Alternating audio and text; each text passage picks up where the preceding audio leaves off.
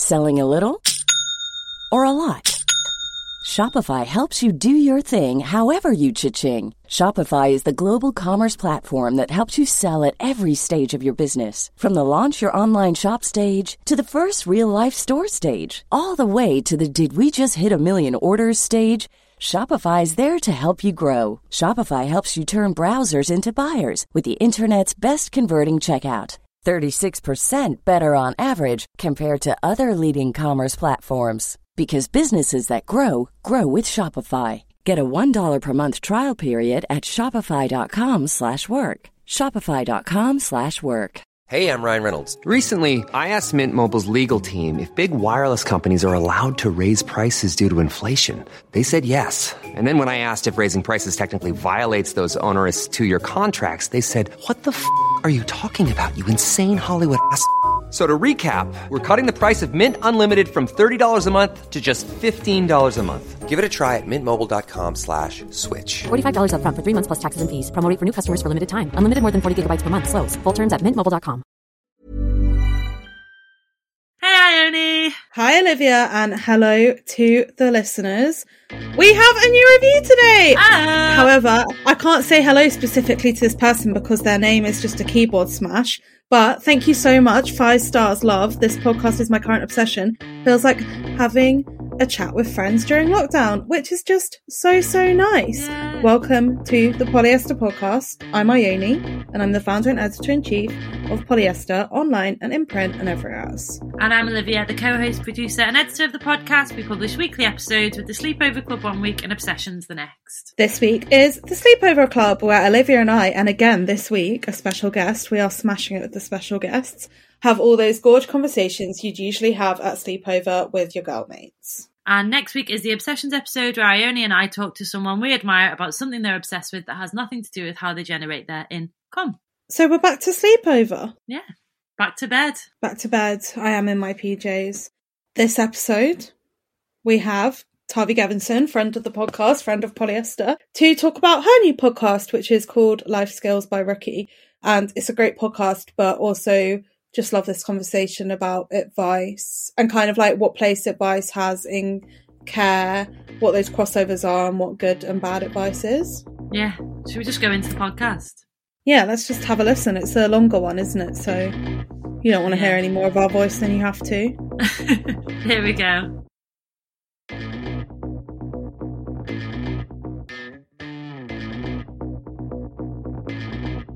So, we are here because you have your new own podcast, but I know you've already done a lot of press around it, so I wanted to ask you what you wanted to be asked about it that you haven't been yet.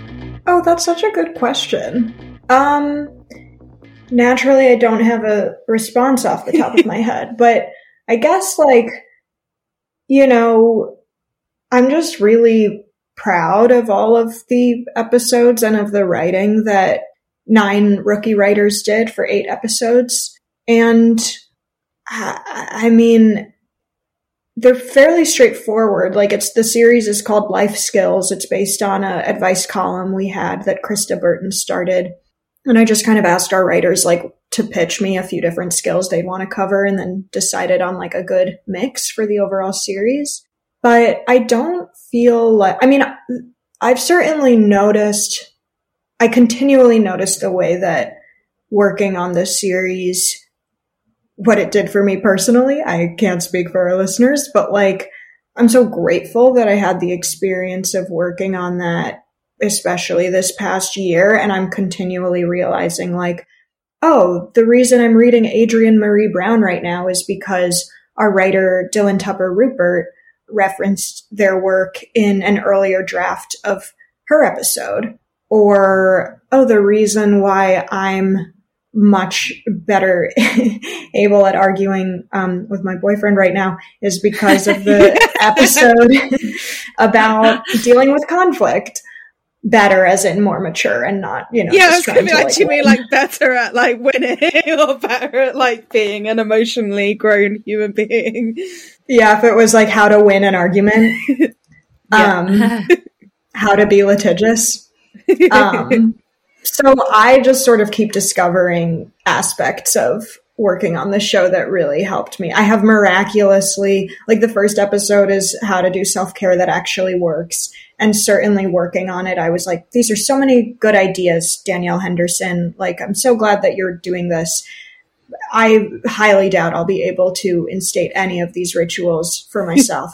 and I just keep noticing, like, oh, you have been going to bed earlier, or like, mm-hmm. you have been taking a sec at the beginning and end of the day to do nothing. So there are all sorts of things that have stuck with me, and I hope that anyone who listens to it can experience the same. So I feel like we've kind of had this self help and advice boom in recent years that kind of moves away from the more traditional aspects of it, like advice columns or, you know, like we've seen it kind of move to Instagram in a way that's infographic based and like influencer based. And I was wondering mm-hmm. what your thoughts on that are. I have so many thoughts. Um, you know, it is not uncomplicated by the fact that I just released an advice podcast. Um, I feel like uh, one thing that was definitely on my mind and that I definitely talked about with writers as we were working on the episodes was how quickly Instagram, especially with so many more of us relying on the internet right now, um, how quickly it turns uh, noble things or righteous or virtuous things into jobs, such as activism mm. or self care. And there are people who they are activists and Instagram is their platform and they're really good at knowing how to use it to disseminate important information and change, you know, public opinion and bring once fringe ideas into the mainstream or on a more kind of tangible level, like just get people to phone bank or attend actions. But it is also, you know, I mean, when I see people talk about like, re- like apologizing for taking a break from social media, I'm like, oh man, I'm sure Facebook is so fucking happy that we think that to be an engaged human being, we have to be looking at Instagram as though it's a nine to five job. And, you know, I think a lot of people have been, particularly maybe activists and organizers who have been doing this work for a long time, were quick to, especially during the Black Lives Matter protests, be like, this cannot be just about, you know, white people learning how to perform anti-racism on Instagram. This work has to carry over into the rest of your life and be something that you also work on within yourself without any, you know, approval. Um, and I feel like I've seen people talk about self-care in a similar way. And I've certainly noticed for myself, like I don't share that much of my life on Instagram. I share a lot more of just like my work because there are a lot of things that I just want to keep for myself and I don't want it to just be like more data. But all of this was on my mind. I'm getting slightly away from your question, but I do think there's a connection too between self care and um, you know, figuring out what you believe politically and what your values are. Um, I know that, you know, the kind of anti-racism book clubs have gotten some backlash for seeming like solipsistic and like white navel gazing. Um, but I also think, uh, activists and a lot of black feminist writers have long advocated for you know, integrating your political beliefs with how you behave uh, on a day to day basis and how you treat yourself and people you know. And um, critical theory for me has been such a map for it's helped me so much in my life and in making sense of my experiences. So I think that especially with, you know, how much COVID has accelerated existing problems created by American capitalism, racial capitalism, um, and especially following all of the great reporting and writing that was happening around the protests, uh, I feel like working on the show, there was sort of an integration of, you know, some of that theory or um, writing that's changed a lot of my life or our writers' lives with self care. Like, again, talking about adrienne maree brown or Jenny Odell, who wrote How to Do Nothing. Like, I mean, now that I'm saying this, I'm like, oh, there were probably opportunities to be even more explicit about politics and critical theory in the show.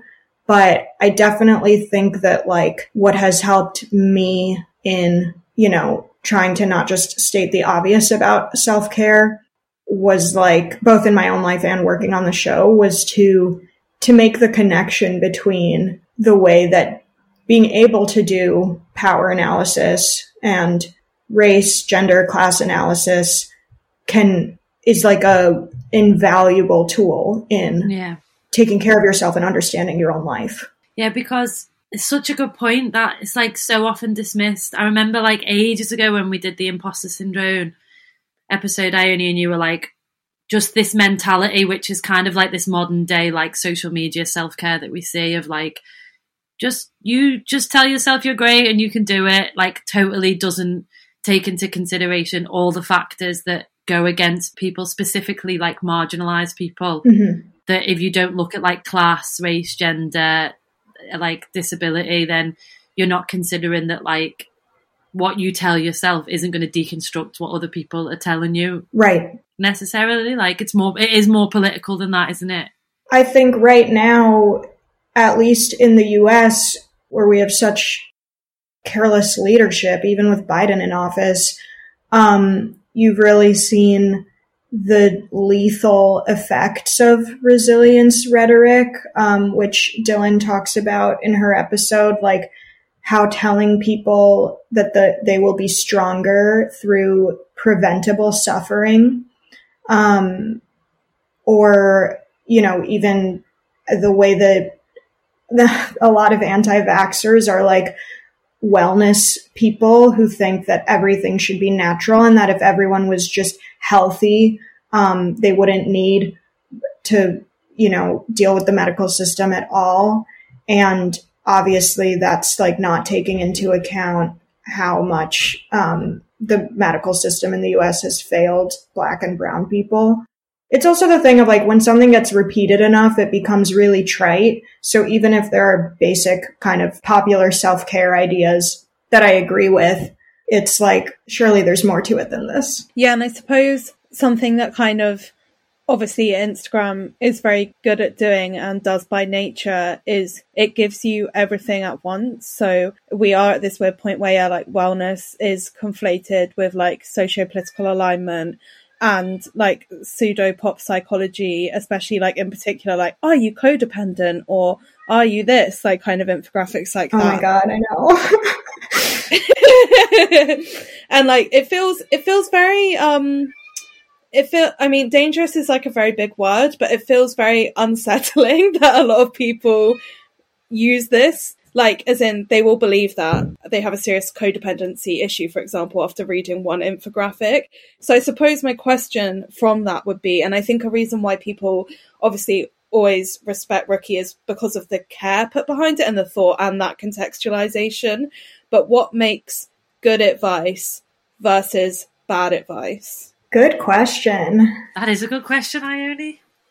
Thank you. Uh, I know it is so wild to see like infographics that are like how to know if your dad hates you. Um, but nothing's that extreme. But um, yeah, it is on TikTok. I've recently been getting into TikTok, and that is what they do on there. Like a hundred percent. I can't. I mean, look, on one hand, especially after watching the new Britney Spears doc, I'm glad that people are talking so much about mental health. It's sort of similar to like the way that when terms from critical theory become mainstream, you naturally have like a lot of people misusing them. And then you have to deal with a backlash because like Ben Shapiro doesn't actually know what intersectionality means. He just knows that he hates it because a lot Mhm. of annoying people use it and because he's annoying and conservative. But um, to answer your question, I feel like good advice acknowledges that, you know, whoever's giving the advice can't know exactly what someone else is going through, that there are different um, dynamics at play depending on, you know, someone's racial identity, class, all of the factors we were just talking about, um, and that these are real structuring forces in our society that can regulate people's lives on the level of even their emotions and how they feel day to day. So I feel like good advice has to have that acknowledgement and understanding and also be, if it can't be practical and pragmatic, then I think it's more about trying to help someone see or think in a different way or look at what's going on according to different terms. Uh, and I think bad advice is like overly didactic or like comes from someone who maybe hasn't metabolized a lot of their own experiences and is trying to do that by talking about other people's problems, aka me doing rookie when I was younger. Um, and uh, probably still on some level, but like, I think that, yeah, I feel like the baggage that you can bring to giving advice, it's hard but important to kind of uh, isolate that or at least acknowledge whatever your bias might be and just kind of give people better tools for thinking about things rather than like, when this happened to me, here's what I did. Yeah, it's kind of like that thing that you said, Ione, with Cleo from when we were talking about self care with thyself, and how sometimes when platforms grow that aren't like community based, that are more individual based, then then they grow really fast if they're like what the algorithm favors, which is like a skinny, able bodied, white, attractive woman, whatever. And these are the accounts that will grow like so much faster than a community account. So it's so much more of like an individual voice. And then when that becomes a place of self care, it's like centered around this one kind of privileged approach to self care as opposed to like community examples. And also just like exactly what you're saying, Tavi, about like how when it comes to self care, you have to like know yourself well enough to then be able to completely remove yourself from advice. Mm. And that is just like the work that so many people are just not putting in. And like, I haven't even thought about it till now about how much of these little quick captions of self care are like kind of the anti care because they're like a way of someone to reject actually taking and spending time with themselves. Well, that reminds me of something from I can't remember who said it, but on a episode of your show about how people kind of offer these mental health narratives that are about triumph. Like Mm. they'll get on and be like, Hey, you may not know this, but I've actually been depressed and I'm out of it now. And definitely like the versions, you know, who's allowed to be, to claim their mental illness is totally coded in race and gender and uh, ability as well. But it makes me think of this amazing Mary Gaitskill essay called Victims and Losers, where she talks about how there's this idea that everyone in the US, especially, just wants to be a victim and that this is like, you know, cynical and this desire to be a victim should be denied. And she writes something like, I think it's the exact opposite. I think Americans are so profoundly neurotically terrified of being victims that instead of being hurt and rejected and sitting in that, people need to create narratives out of their Yeah. suffering and, you know, go on a talk show and discuss it or release a best selling memoir about it or, um, you know, my favorite, Taylor Swift, write 200 songs about it.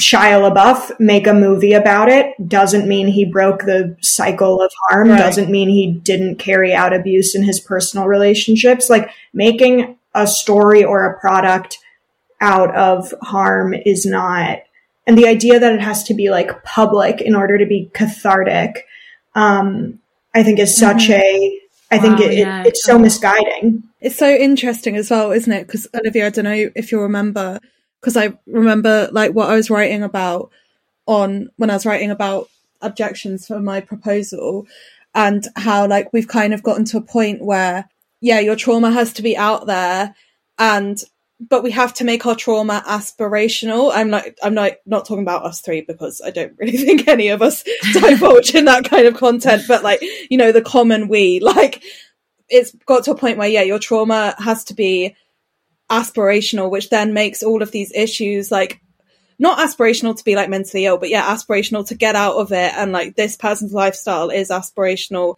because they look the way I want to look, sound the way I want to look, do the content I want to make. And that kind of goes back to what you were saying about like Instagram being a job, in that like it's a job in that we think we have to divulge everything in order to like, yeah, build a successful platform based on our personality. And it kind of just reminded me of I was reading like one of your interviews about life skills when you were talking about like the closure of Rookie and how you were partially funding it through your influencer work into like the community platform. And I don't even have a question, but my mind's just gone blown. Oh, yeah. Uh, I relate to that, but I, I do think like it's so funny how when I did shut down Rookie and write this long thing about what was going on behind the scenes, it absolutely felt therapeutic to be able to share it in public, especially Mm. because community, you know, Rookie was a community. It wasn't like, it didn't do the same thing for me as like, you know, being an actor and playing a character for people who don't know you. Like it, it was a really important, that connection was an important part of my life. At the same time, I was like, Ryan Reynolds here from Mint Mobile. With the price of just about everything going up during inflation, we thought we'd bring our prices down. So to help us, we brought in a reverse auctioneer, which is apparently a thing. Mint Mobile unlimited premium wireless. Ready to get 30, 30, bit to get 30, bit to get 20, 20, 20, bit to get 20, 20, bit to get 15, 15, 15, 15 just 15 bucks a month. So, Give it a try at mintmobile.com slash switch. $45 upfront for three months plus taxes and fees. Promo for new customers for limited time. Unlimited more than 40 gigabytes per month. Slows. Full terms at mintmobile.com. Hiring for your small business? If you're not looking for professionals on LinkedIn, you're looking in the wrong place. That's like looking for your car keys in a fish tank. LinkedIn helps you hire professionals you can't find anywhere else, even those who aren't actively searching for a new job but might be open to the perfect role. In a given month, over 70% of LinkedIn users don't even visit other leading job sites. So start looking in the right place. With LinkedIn, you can hire professionals like a professional. Post your free job on linkedin.com slash people today. Hey, it's Ryan Reynolds, and I'm here with Keith, co-star of my upcoming film, If, only in theaters May 17th. Do you want to tell people the big news? All right, I'll do it. Sign up now and you'll get unlimited for $15 a month in six months of Paramount Plus Essential Plan on us. Mintmobile.com slash switch. Upfront payment of $45 equivalent to $15 per month. Unlimited over 40 gigabytes per month. Face lower speeds. Videos at 480p. Active Mint customers by 531.24 get six months of Paramount Plus Essential Plan. Auto renews after six months. Offer ends May 31st, 2024. Separate Paramount Plus registration required. Terms and conditions apply if rated PG. you know, I am cynical and clear eyed enough about how the world works to know that by shuttering it when I did and being able to tell the story myself, that also, you know, was a way of doing, you know, some good PR for myself. Like it, it also benefited me. Right. And that doesn't mean that, you know, it's invalid or, or altogether cynical or anything, but it's just like a byproduct of like, you know, being familiar with the phenomenon that we're, we're talking about. I think that's like a good way of looking at it of being like there is no you kind of don't really know if you're doing anything right or wrong with care and and like providing care but one thing to like definitely bear in mind is like the amount just just like the acknowledgement of like the time and energy any kind of care actually takes. I think that's like because we always, Ione and I always have like a little bit of a gripe with these, like a gripe plus. I love that word. I really We always that. have a bit, of, a bit of a Barney, but we're always a bit like with these quick Instagram slogans, and and maybe they've come from a. you know, some of them definitely will have come from like a well thought out, well considered place. But I think that like when you actually think about self care, it's actually like it's a process of yeah, like sitting with something that is difficult requires a lot of energy and a lot of work. And I think like I might even just be like kind of repeating what you're saying, but just how that like it's too easy to then be like you get to a point where you almost acknowledge it and then people are immediately like okay well i'm going to be public about it or i'm going to help people with it or i'm going to and it's like actually you're still at that point where it's like painful and difficult You're processing it. Yeah. like stop trying to get out of that place like also stop thinking that like by helping someone else it's going to make you feel better because that thing is still there for you like it hasn't gone because someone's seen what you've posted and replied to it even though like yeah there's defo pros and cons to that i am constantly like no this is good this is fine that's okay It's for sure mixed. I mean, there's also like the fact that anything we post on Instagram, like Instagram itself does not care what we're actually posting. It is all just data and they are just becoming the priests of surveillance capitalism are only mm-hmm. becoming more and more adept at reading and predicting our emotions, mm. which is terrifying and is maybe another reason why like it can feel even though in one way like it's what we have, it's the platform that a lot of people are on, it can feel, you know, uncomfortable to divulge, you know, your own stuff or engage with other people's trauma in such a, a cynical forum, even though we don't really have, you know, we don't have control over the fact that like this is one of the biggest platforms right now. Yeah, and I I was interested as well because I feel like you, Tavi, have been. I mean, obviously, correct me if I'm correct me if I'm wrong. I'm making a huge assumption. Like more online in the past year, like perhaps due to the pandemic, or perhaps you just wanted to be. I don't know. So, like, how has that been? Basically, is my question. For sure. Good observation. I definitely needed the connection. I also sort of decided like this is a tool and I don't want to go to the effort of like running a newsletter or like doing something like that every time I have something to share. Like it's a very easy way to draw attention to like my friends' work or things I care about. So I've just been trying to find a balance where like it can just be a tool that I can use rather than something I'm like afraid of and that I know is making me less intelligent. So I check in maybe like once a week now and that feels a lot better than, you know, maybe in the last spring, like scrolling through it every day. But I think it's also made me interested again in like what this is doing to those of us who use it a lot. And I also felt like, again, going back to last summer, like the conversation around like what's performative and what's, what's quote unquote performative, because that is a misuse of the word, um, the way people use it. And also what is like tangible action. I find that to be a very interesting question when many of our lives are playing out more and more in the virtual realm. And when the virtual realm is undoubtedly a huge uh, i mean it's just where media is now. I mean it's like if you know a bunch of guys on reddit were able to feel like they helped elect the 45th president and if he said without twitter i wouldn't be here then yeah i do think like the conversation online matters. So, Yeah. uh, even if it's not everything.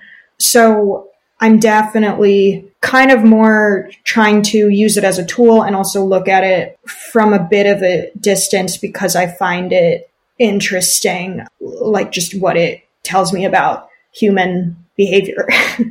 And like, do you think? I mean, because obviously we all started using the internet as like a outlet for, I mean, for fun. Like ultimately, we would like teenagers, children. Do you think you'll ever get back to that a point of being able to use the internet for fun? Oh, I do feel that. And I mean, not all the time, but, um, you know, last week, my way of procrastinating was to try to curate a playlist of YouTube videos of kids' school projects. Um, to like maybe. I was like, maybe I'll like stream, I'll like put together a playlist and stream it on Twitch or something. And, you know, that was a fun task that made me remember like how fun it can be when you're when I'm using it to actually go outside of like my, you know, regular echo chamber. And obviously like there are things I read that, you know, make me feel that give me a sense of community and give me um, part of what Rookie gave me. But it just like takes, I think, kind of concerted effort. Like if you're, if I'm using it passively, of course I'm going to end up on stuff that makes me angry. it's designed to do that, you know, at least a lot of social media is. So one uh, one thing I've noticed, what because what, what you were saying about, um, I've started to use, I've started to go on Instagram less as well. Like it just happened by chance over Christmas, and then I was like, oh yeah, this feels nice or whatever. But one thing, like I've always like like saw articles out on the internet about around care, largely around sleep. And one thing I've noticed because I've only had Instagram for like just over a year, no, about a year and a half. But one thing I was just thinking of then was that like I've noticed since I've had Instagram, I don't like sit and read an article. I like scroll for the the big hitters, and I'm like more drawn to like sleep in six simple steps or like what this means in three ways of how. And, and, and I, I never used to like want to consume something like that, and I you know, I've spent like time just even in, on this podcast being like, if you want to change, if you want to work on yourself, then you know you've got to spend a bit of time with it. And then I'm there on the article, and even if it's not broken down into points, I'm like searching for keywords. You know what I mean? And it, it defo just like that's just become it, hasn't it? We're so used to things to, to so so much information so fast that like when it comes to care, we do we just want that one sentence where we go, oh yeah, like that is how I feel about this person or whatever, and this, that, and the other, and then I'm going to tell someone else it in my own way, and then it goes bang, bang, bang, bang, bang, like dominoes almost or whatever. Yeah, it's definitely when I, especially when I'm trying to write something that requires like so much concentration and like trying to not be distracted for hours at a time, like that's definitely when I have to take longer um, breaks because it does it just like erodes your attention span. I was um sorry, I've literally just read every article you've done about life skills, so I sound like the biggest nerd right now. How like one of your friends described that Rookie could be like a skate brand almost with, you know, like drops and like because everyone's asking you like, oh, what's next? And you're like, uh, no, nothing at the moment. Um, which is always how polyester is kind of operated as well. Like whenever I'm in a meeting, they're like, so how many print issues do you do a year? And I'm like, um, I do what I want, kind of when I want to do it. And they're like, I can't believe you just do that. And I'm like, okay. anyway, so I was wondering if you think our kind of like relentless need and thirst for content and like whether it's content through Instagram or content through like a platform or like rookie being this like this thing that people expect to then have to keep going. Do you think our kind of thirst for that is dying down and we will move towards a more thing where it's like when you want to do something, not out of requirement for doing it? I feel like I just hammed up that sentence, but hopefully it makes sense. No, I totally know what you mean. I I mean I do think that like, you know, I don't know if these are the things that get the most hype or make the most money, but certainly the projects that got me through 2020 were like, you know, made by people who took their time and did what they wanted, like whether it was Fiona Apple or Phoebe Bridgers or Taylor Swift. Well, she did those really fast, but it seemed like she was just kind of doing what she wanted. and, you know, even like, especially I think when it comes to, like, on one hand, there is an urgency, there's a, an urgency in our political climate that requires, that I think asks a lot of people to be, you know, not only aware of what is happening, but very clear in their own communities, like what is and isn't acceptable. I mean, especially in the US, especially around policing, especially last summer when it was like you had everyone's attention and there there was a time to really make demands.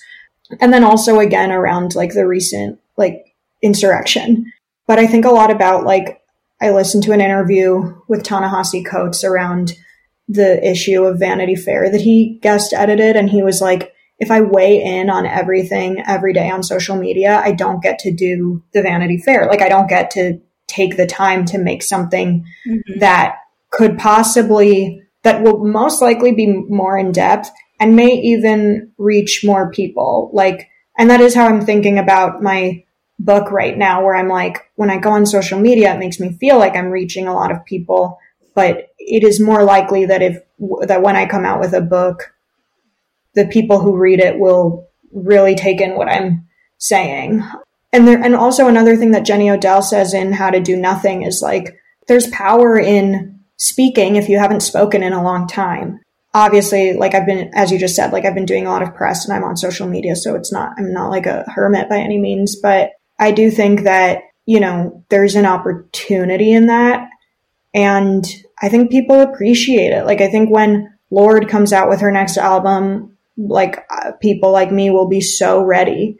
And, you know, with I May Destroy You, mm-hmm. Michaela Coel was like, I had to get off of social media and just write and take my time. So, and also like if you're making something like that, especially that's long form and that is not just supposed to be part of a cultural moment, like you are, your peers are not like, you know, dude on Twitter. Your peers are like the people who have written the greatest books or created the best TV shows or whatever ever. Like you're trying to make something that will speak to people beyond like this moment and speak to kind of truths that are like more eternal. So I don't really worry about, like, certainly if I look at Instagram enough, I worry about, like, oh, am I doing enough? But I absolutely think that people appreciate when someone takes their time and is intentional.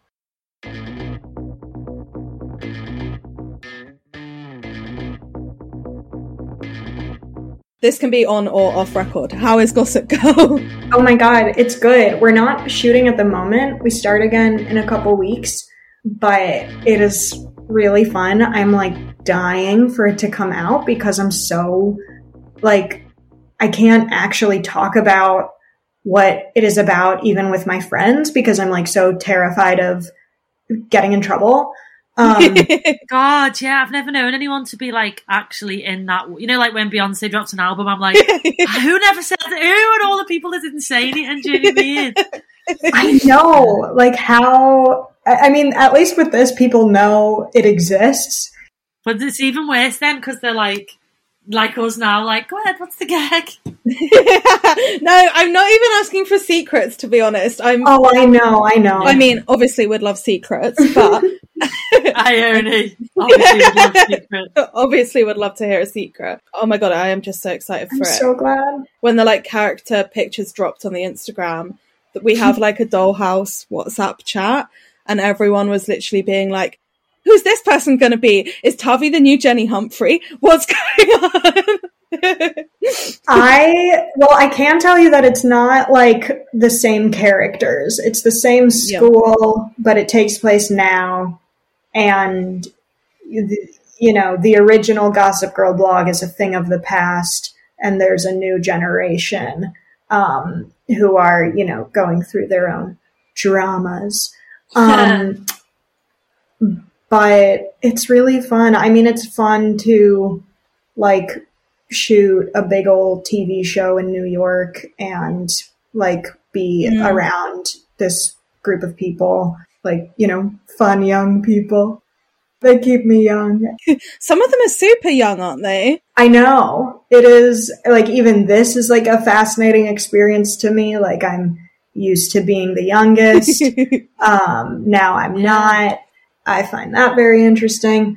Uh, you know, just observing my own internalized misogyny around that. Um, so uh, yeah. I'm excited. I've been like keeping a diary about it and I don't know if I wow. like what if I could ever publish it because everything has to be approved by the show. Not that anything is bad, but it's just like you never know what your standard of yeah. acceptable is to like people who you know it, yeah. whose job is to like make you know just preserve mystery or, or whatever but I'm really loving it.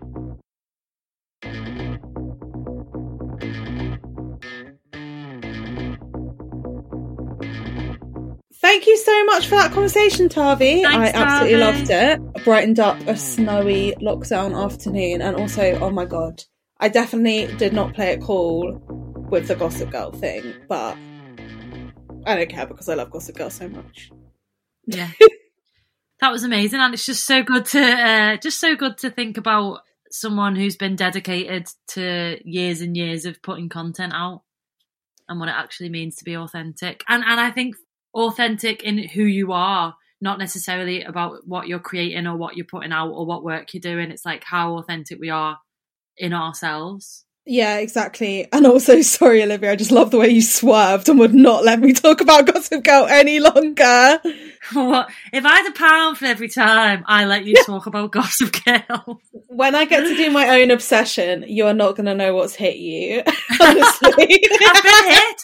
I have been hit by this obsession for a long time, me. Sorry, I feel like this is our, our um, agreement, unspoken agreement. You're allowed to talk about Liverpool Football, football. Club and the Liverpool Echo, and I'm allowed to talk about Girl, okay? The Liverpool Echo, yeah. All right, sound. Okay, well, We'll see what happens after you. the call.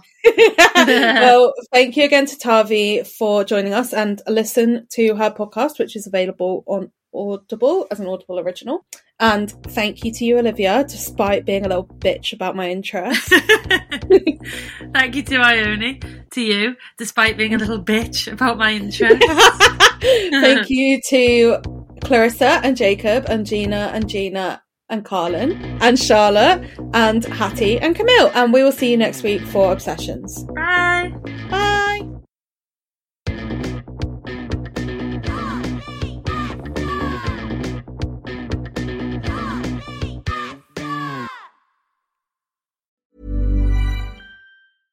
Imagine the softest sheets you've ever felt. Now imagine them getting even softer over time. That's what you'll feel with Boll and Branch's organic cotton sheets. In a recent customer survey, 96% replied that Boll and Branch sheets get softer with every wash. Start getting your best night's sleep in these sheets that get softer and softer for years to come. Try their sheets with a 30-night guarantee. Plus, get 15% off your first order at bollandbranch.com. Code BUTTERY. Exclusions apply. See site for details.